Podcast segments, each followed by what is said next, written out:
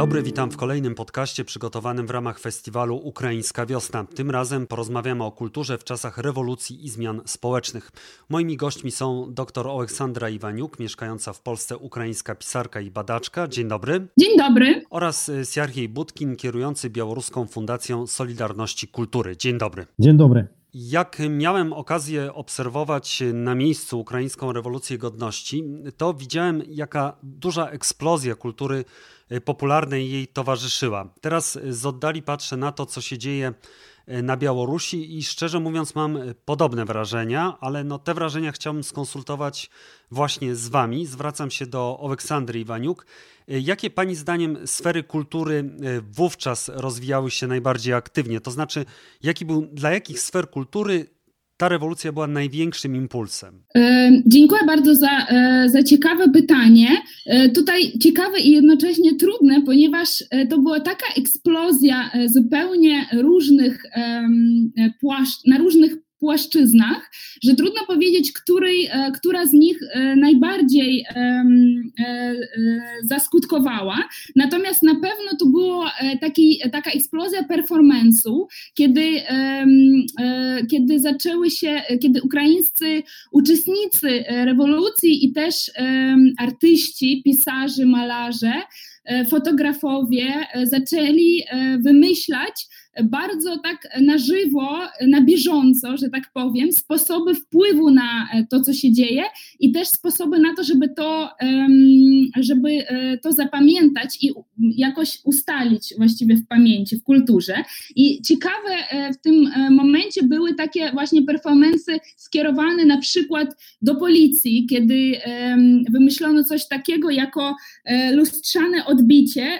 Osoby podchodziły do policjantów z lustrami próbując z lustrem, próbując w taki sposób wpłynąć na pozycję, e, na nastrój, na, na mm, e, na relacje z policjantami, demonstrantów, e, demonstrujących osób z policjantami, pokazując E, jak wystraszająco wyglądają policjanci w oczach e, osób, które wyszły na Majdan.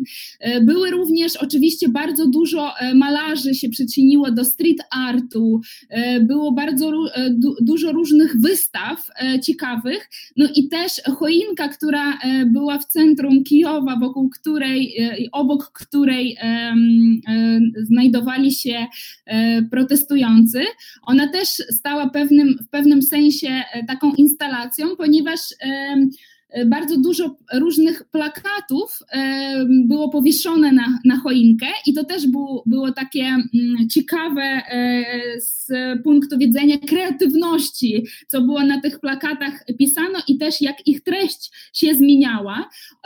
Jeden z najbardziej ciekawych performansów e, był właściwie z takim e, pianinem, kiedy jeden z uczestników Majdanu, który przyjechał na Majdan z Ukrainy Zachodniej razem razem ze swoim ojcem, e, wykupił pianino, e, pomalował go na, na żółto i na niebiesko, e, czyli w symbole ukraińskiej flagi i postawił to pianino przed żołnierzami, przed berkutowcami i zaczął grać na tym pianinie.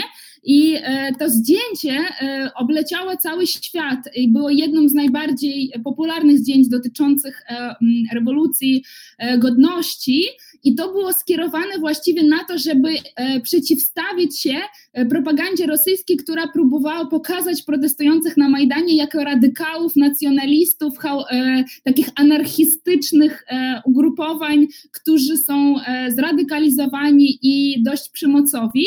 A to pianino właściwie pełniło taką rolę pokazywania Ukrainy zupełnie w innym świecie i takiego przeciwstawiania się zbrojnym ugrupowaniem ugrupowaniem berkutowcom, żołnierzom, e, jako e, rewolucja kulturalna, jako rewolucja pokojowa i pokazywanie właściwie takiego, e, takiej twarzy Majdanu pokojowej i kulturalnej.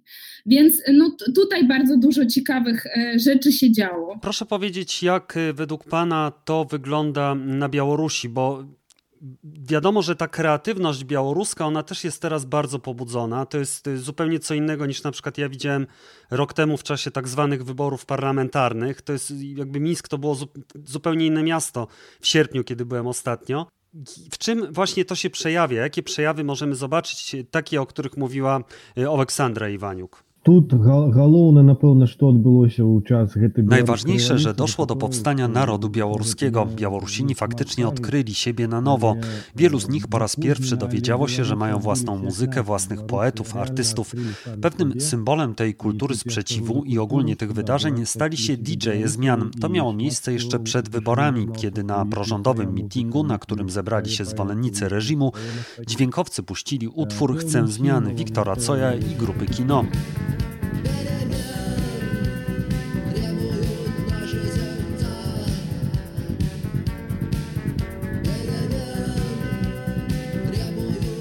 Oczywiście zostali za to zwolnieni i nawet aresztowani, musieli uciekać z kraju, ale stali się pewnym symbolem. Zostali namalowani na ścianie budynku w jednej z dzielnic Mińska. Tam zaczęli się zbierać ludzie, piosenkarze, poeci. Tak powstał Plac Zmian.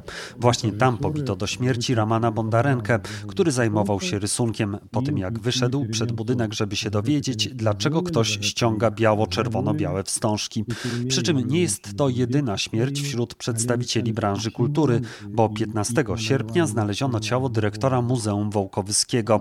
On był członkiem dzielnicowej komisji wyborczej i podał prawdziwe wyniki głosowania, zgodnie z którymi Aleksandr Łukaszenka przegrał. Dlatego myślę, że DJ-e zmian są jednym z głównych symboli, ale ogólnie ta sytuacja wywarła największy wpływ na dwa zjawiska, dwie dziedziny sztuki. Bez wątpienia sztuka plakatu, bo wszyscy już widzieli uliczne plakaty Białorusinów. Są one bardzo oryginalne i twórcze, a biorąc pod uwagę, że tych marszów było mnóstwo, niezliczona liczba, odpowiednio tych plakatów powstało bardzo dużo. Myślę, że z czasem w Mińsku powstanie Muzeum Plakatów z tego roku. Kolejną dziedziną z całą pewnością jest muzyka. Tyle utworów, ile zostało napisanych w te trzy miesiące, myślę, że nie powstało w ciągu całego poprzedniego roku. Może oczywiście trochę wyolbrzymiam. Tym niemniej mamy teraz na playliście około pół tysiąca piosenek stworzonych właśnie pod wpływem tych wydarzeń od znanych wykonawców, np. muzyki pop czy innych lekkich gatunków, po bardziej alternatywne kierunki. Co do różnicy z Ukrainą, na Białorusi protesty nie skupiały się w jednym miejscu, na jakimś centralnym placu, Majdanie. One były rozproszone, przy czym po różnych dzielnicach. I właśnie te koncerty uliczne, wykłady, występy poetów w różnych miejscach w Mińsku to niesamowite zjawisko. Przynajmniej ja nie znam analogicznych przypadków na świecie, jeśli miały miejsce. Służbom specjalnym zabrakło sił, żeby to wszystko kontrolować. Sytuacja rozwijała się jak kula śnieżna, a niektóre zespoły za dosłownie w miesiąc zagrały po 60-70 koncertów w różnych dzielnicach miasta. Oczywiście władze się mściły i najbardziej nieprzyjemna sprawa jest w tym, że okrutnie mściły się zwłaszcza na ludziach z branży kultury, czyli w areszcie na Kreścinach, gdy strażnicy dowiadywali się, że jesteś muzykiem, specjalnie bili po palcach, żebyś nie mógł później grać na instrumentach. Przykładowo, muzyków z zespołu Ariech po koncercie wyciągnęli z taksówki razem z instrumentami dokumentami i wrzucili na 15 dni do aresztu, gdzie poza tym złapali koronawirusa. Właśnie niedawno wyszli. Znanego muzyka jazzowego, członka zespołu Lawona Wolskiego Pawła Arekliana zatrzymano tuż po koncercie. Bywały też przypadki aresztów podczas koncertów. My rejestrujemy wszystkie takie wypadki. Mamy już ponad pół tysiąca faktów represji przeciwko działaczom kultury i to nadal trwa, bo reżim mści się za twórczość. Reżim się раз за креатив, ja by tak сказал. Właśnie to jest chyba też ta bardzo duża różnica, y, która jest między Białorusią a Ukrainą, że na Ukrainie chyba nie było przypadków y, prześladowania artystów za ich y, stanowisko polityczne czy społeczne w czasie rewolucji. Aleksandra Iwaniuk. Znaczy, to różnie się odczuwano. W czasie rewolucji już było, że tak powiem, nie do artystów. Natomiast kiedy rewolucja godności dopiero się zaczynała, to niektórzy artyści sami mówili, na przykład Aleksander Roydwood, który jest znanym molarzem, że on e, na przykład e, mu, odczuwał, że gdy, gdy wyjdzie, jeśli wyjdzie na Majdan, to to może być koniec jego kariery albo jakaś taka, jakiś taki. E, no nie wiem, mm, zagrożenie jego karierze, czy coś, coś w tym stylu, ponieważ no wielu, wielu muzyków i szczególnie muzyków miały taki układ z elitami rządzącymi w Ukrainie przed rewolucją godności, że na przykład zgadzali się występować na rzecz, biorąc udział w takich kampaniach wyborczych, elektoralnych, na, na rzecz polityków, których mogli nawet i najczęściej nie wspierali ideologicznie, ale ponieważ to są dobre e, pieniądze, no to, e, to występowali na tych na tych takich partyjnych, elektoralnych, wyborczych e, koncertach.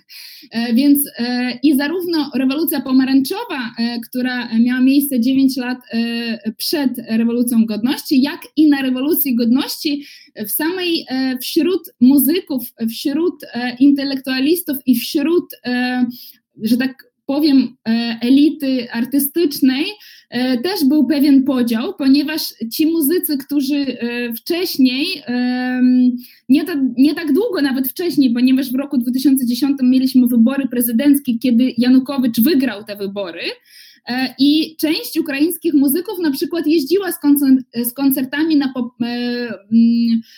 Ukrainą na poparcie tego prezydenta, co już wywołało bardzo dużo kontrowersji w środowisku artystycznym i wielu osób potępiało um, tych muzyków. Więc kiedy rewolucja godności e, się zaczęła, to, e, to pierwszy rozłam e, odbył się właściwie wśród tych, którzy pozwala, pozwolili sobie wcześniej występować z koncertami na rzecz kontrowersyjnych polityków, a tymi, którzy przez cały czas trzymali obronę tych wartości E, ukraińskich niepodległościowych, rozpatrując Janukowicza jako rosyjską e, siłę, jako rosyjskiego przywódcę. Więc wiadomo, że na Majdan e, przyszli nie wszyscy, tylko niektórzy, artyści, jeśli chodzi o muzyków, którzy cały czas właściwie byli przeciwko i występowali przeciwko władzy ówczesnej. Ale już podczas samego Majdanu to rzeczywiście władzy było nie do, nie do artystów i o, o, ponieważ artyści często też mają pewne jakieś tam powiązania i znaczy nie to, że powiązania, tylko no, w pewien sposób są nietykalni. Już to akurat istniało podczas, podczas Majdanu, że tak specjalnie nie atakowano artystów, nie wycelowano E, przemocy wobec artystom jako takim. E, no a ci, którzy byli cały czas gdzieś tam, e, kręcili się na Majdanie i na scenie, tym bardziej czuli się bezpiecznie, ponieważ byli cały czas w środku wydarzeń.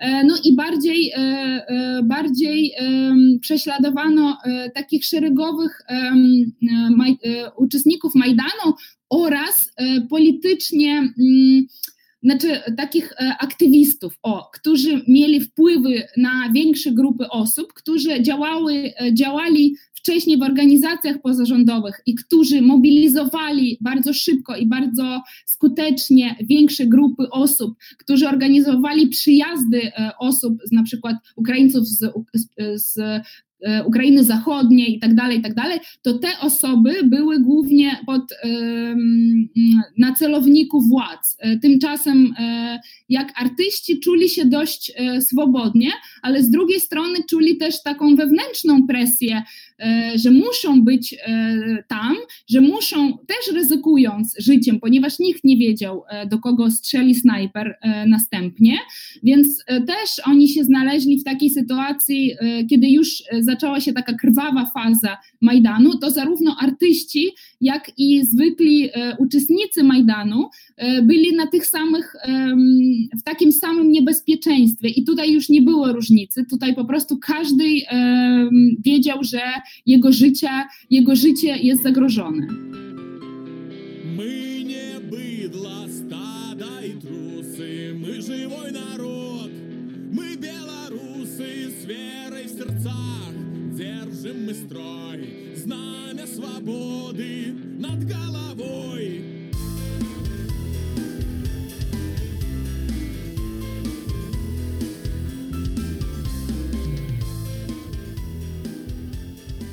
Właśnie chciałem też e, o to e, Siergieja zapytać, bo to jest e, ciekawa sytuacja tych artystów, o których mówiła Aleksandra, to znaczy tych artystów, którzy wspierali władzę, a teraz występują przeciwko nim. Ja wiem, że na Białorusi są tacy sportowcy, wiem, że są dziennikarze telewizyjni, których właśnie takie zwroty polityczne były e, dość głośne. A jak to wyglądało w sferze kultury?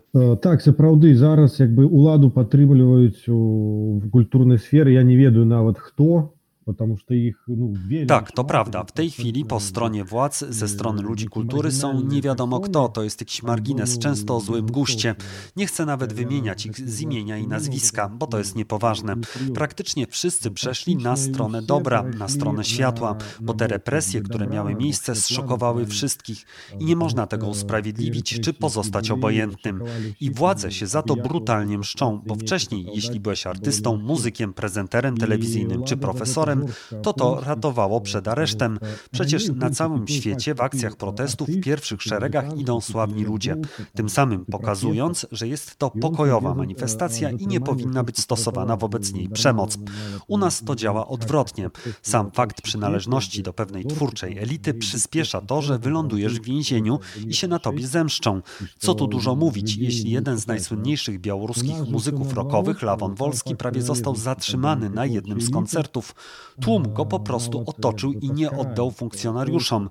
Co tu mówić, jeśli znana modelka Miss Białorusi w 2008 roku, Wolcha Hirzynkowa, jest nadal w areszcie. Zatrzymano ją na jednym z marszów. Dostała najpierw 15 dni, po czym nie wychodząc na wolność kolejne 12 dni i teraz znowu dodatkowe 15. Przy czym trzymali ją w okropnych warunkach, bez wody, bez środków higieny. Dlatego, jeśli na przykład prowadziłeś najpopularniejszy białoruski festiwal, Słowiański Bazar, stale byłeś w telewizji, to jest historia Dzianisa Dudińskiego. Wcale cię to nie ratuje. On też dostał 15 dni aresztu, a w przypadku niektórych białorusko nastawionych artystów czy poetów to okrucieństwo jeszcze wzrastało. Były zarejestrowane przypadki, gdy jeśli człowiek mówił po białorusku, był znakowanym markerem i potem mocniej bity. I w bardzo kiepskiej sytuacji znalazł się lider całkiem popularnego zespołu punkowego z Grodna Dzieciuki. Jego strasznie pobili. Musiał się leczyć na wydziale neurologicznym, a Basi basista tego zespołu miał poważny uraz mózgu. Mówię to, żebyście mogli zrozumieć poziom nienawiści w stosunku do ludzi kultury, ludzi mówiących po białorusku. To się po prostu nie mieści w głowie, ale milicja nawet próbowała wejść do mieszkania noblistki Światłany Aleksiejewicz i dopiero dzięki przyjazdowi dyplomatów udało się ją uratować. Później i tak musiała wyjechać. A więc tych przypadków jest nieskończona liczba, mogę o tym mówić bez końca, ale chcę podkreślić, że Białorusini nie są ofiarami tej sytuacji sytuacji, lecz bohaterami. Nawet ci muzycy, którzy siedzieli, odzyskują wolność i idą z powrotem grać koncerty, a poeci czytać swoje wiersze. I to niesamowicie inspiruje innych. To jest absolutnie niezłomny naród, który ma moim zdaniem wielką przyszłość. I tutaj jest pozytywna strona w tym odkryciu przez Białorusinów swojej Białorusi. Tu jest pozytywny moment w tym odkryciu Białorusów, da, swojej Białorusi. Z drugiej strony, co mnie zaskoczyło, to mieliśmy przykład y, bardzo znanego muzyka, który co prawda mieszka na Ukrainie, ale pochodzi z Białorusi, y, Serhija Michałka, który no dość y, opornie i z dużym opóźnieniem zajął w ogóle stanowisko w sprawie wydarzeń na Białorusi. No mnie szczerze mówiąc to bardzo zdziwiło, bo człowiek, który no, śpiewa raczej piosenki, gdzie słowo rewolucja, sprzeciw jest często powtarzane, tutaj jakby uchylał się od zajęcia stanowiska. Z trzeciej strony mieliśmy jakąś gwiazdkę y, pochodzącą z Mińska, która mieszka w Moskwie, Ritę Dakotę, która otwarcie mówiła o tym, że popiera protestujących. Y, czy y, pana nie zaskoczyło takie zachowanie tych artystów, którzy no, żyją faktycznie poza Białorusią, a no, trochę niekonsekwentnie jednak postępują? Chyba? Tak, sytuacja z Michalką była wielmi dziwna. Po prostu on milczał niekolki tak, sytuacja z Michałkiem była bardzo dziwna. On milczał nawet w pierwszym tygodniu, kiedy było najgorzej, kiedy ludzi nawet zabijano, kiedy setki i tysiące zatrzymano. A propos, do teraz, od początku protestów 9 sierpnia, zarejestrowano ponad 30 tysięcy zatrzymań i w zasadzie to jest absolutny rekord w Europie w ostatnich 40 latach. To są niebywałe represje. I to, że taki Michałok milczał, wszystkich bardzo dziwiło. Kiedy został zatrzymany jeszcze jeden znany muzyk, jego i mój przyjaciel, lider zespołu, zespołu Dajda Rochu z Brześcia Juryj Stylski, zacząłem pisać do wszystkich, kogo znam i po prostu krzyczałem na Michałka, żeby wyraził swoje wsparcie. Nie rozumiałem, czemu on milczy. Wszystko ignorował i była taka wersja, że możliwe władze mają przeciwko niemu jakieś kompromitujące materiały.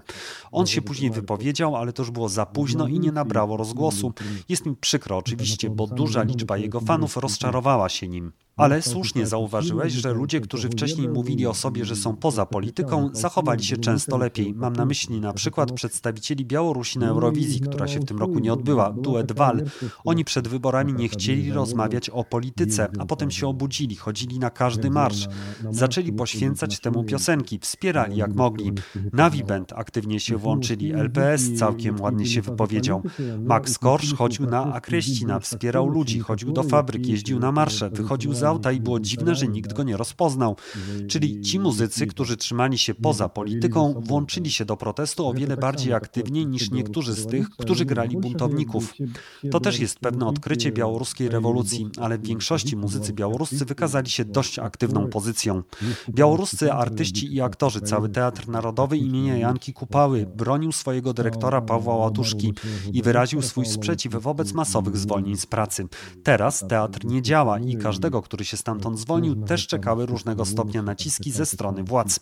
Dlatego przejawy jakiegoś takiego niesamowitego, bohaterskiego zachowania dają dużo natchnienia, inspirują do dążenia ku dobru, bo władze najwidoczniej miały ten sam plan, co ostatnio w 2010 roku brutalnie w ciągu jednego dnia rozpędzić tłumy i nastraszyć ludzi, ale tym razem nie wyszło. Białorusini stawali się tylko mocniejsi, patrząc na stosowane przez władze represje i naciski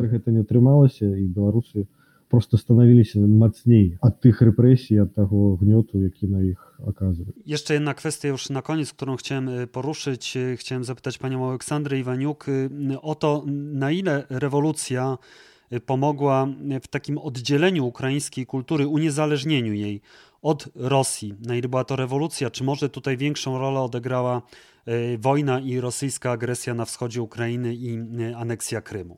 E, tak, właściwie ta rewolucja była kluczową, jeśli chodzi o takie uświadomienie sobie, że, e, że Ukraina ma swoją własną drogę i że te kompromisy, na które, do których popychał kraj ówczesny prezydent Janukowicz, że one są po prostu niekompatybilne z tą e, ukraińską drogą. Wielu osób e, uważa, że to jest europejska droga, ale też wielu uważa, że to jest taka osobna droga, na pewno nie rosyjska, ale niekoniecznie droga do Unii Europejskiej. Tutaj różne są poglądy. Natomiast to był moment, kiedy naprawdę była świadomość tego, że Rosja E,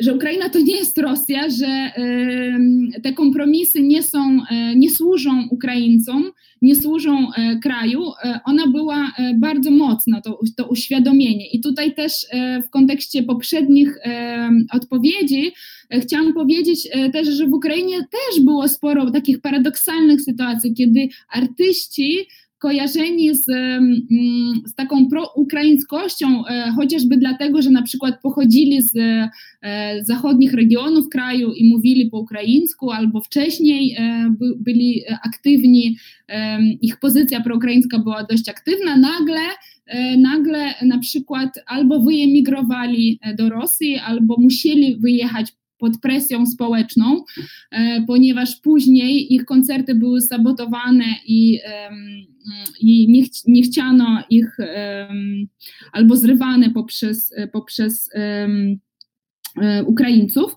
e, poprzez osób takich proukraińskich, uważających ich pozycję za antyukraińską i za rosyjską. I tutaj rzeczywiście można powiedzieć, że w pewnym sensie ten fakt, że w Ukrainie na przykład wciąż e, ta, jeśli chodzi o muzykę, to e, wielu muzyka, muzyków e, kierowało się na szerszą publiczność, na publiczność też rosyjską, na rynek rosyjski, bo w taki sposób mogli oni zarobić, sprzedawać swoje płyty i dawać koncerty na, wiel, na o wiele większą skalę niż jeśli by celowali tylko na ukraińskich odbiorców. I to też miało duży wpływ e, na decyzje, które podejmowały w, czas, w czasach Majdanu. Chciały, wielu z artystów, z muzyków, chciało pozostać neutralnymi, więc albo nic nie mówiły, albo, no, albo wyemigrowały, wyjechały, nie chcą stracić tą rosyjską publiczność, która jest oczywiście o wiele większa, jeśli chodzi o ilość odbiorców. I to było bardzo smutne, ale też konieczne, myślę, bo to też pomogło rozdzielić te dwa obozy, że tak powiem, Ukraińców, ukraińskich artystów, tych tolerancyjnych wobec rosyjskiej kultury i narzucaniu rosyjskiej kultury, dominacji rosyjskiej kultury i tych, którzy uświadomili sobie, że że e, jeśli Janukowycz pozostanie przy władzy, to ukraińska kultura właściwie będzie tylko zanikać. Języka, język będzie mniej używany, e, może nawet wręcz zapomniany. E, muzyki ukraińskiej będzie jeszcze mniej niż, e, niż dotąd. E, I e, ogólnie to był taki moment teraz albo nigdy. Więc ponieważ rewolucja godności wygrała, e, chociaż ta walka nie jest e, niestety jeszcze zakończona, bo jak wiemy, wciąż e, w wyniku agresji rosyjskiej toczą się na Donbasie działania wojenne. Natomiast to był po tym, po Majdanie, widzimy teraz taką eksplozję tego, co jest ukraińskie, eksplozję ukraińskich książek na skalę dotąd niewidzialną, eksplozję ukraińskiej muzyki, której nigdy nie było tak E, wiele i nie była nigdy taka jakościowa jak teraz. E, eksplozja też sztuki ukraińskiej. E, jak ten Majdan już mówiono o tych performancach, no tak samo można powiedzieć, że było dużo street artu, graffiti. Wielu artystów o sobie mogło wtedy powiedzieć głośno podczas Majdanu i ci artyści dalej działają, są bardzo aktywni, czyli to był taki bardzo ważny moment, po którym sztuka E, ukraińska, muzyka ukraińska, literatura ukraińska, czyli kultura ukraińska naprawdę wyeksplodowała i teraz e, mamy to, czego nie mieliśmy podczas e, wczesnych lat niepodległości, więc no, odpowiadam twierdząco na twoje pytanie, Piotrze. I jeszcze chciałem zapytać Siergieja Budkina o to, czy rzeczywiście, bo Mówiłeś wcześniej o tym, że to że jest dużo teraz produkcji białoruskiej, dużo y, piosenek pisanych po białorusku. Czy to może być stała tendencja? Czy y, białoruscy artyści też mogą w jakiś sposób y, uniezależnić się od Rosji? To jest akurat szansa dla białoruskiej kultury i show biznesu, żeby zaistnieć, bo właśnie teraz pojawia się na to popyt. Niestety, to wszystko było w stanie rozpadu, bo większość Białorusinów przez cały ten czas pozostawała w rosyjskiej strefie informacyjnej. Spodziewam się, że teraz pod wpływem zainteresowania się swoim własnym sprawy pójdą lepiej i ludzie po zwycięstwie, mam nadzieję, szybkim będą już chodzić na prawdziwe koncerty białoruskich artystów, na białoruskie filmy. Zwiększy się podaż i pojawią się jakieś środki umożliwiające rozwój tego procesu. Tak, jest taka szansa i mam nadzieję, że Białorusini z niej skorzystają i zbudują swoją całkowitą niezależność od Rosji. I odbudują siebie całkiem niezależnymi od Rosji. Miejmy nadzieję, że rzeczywiście tak będzie. Doktor Aleksandra Iwaniuk, mieszkająca w Polsce ukraińska pisarka i badaczka oraz Sierhiej Budkin, kierujący Białoruską Fundacją Solidarności Kultury. Bardzo dziękuję. Dziękuję. Dziękuję bardzo.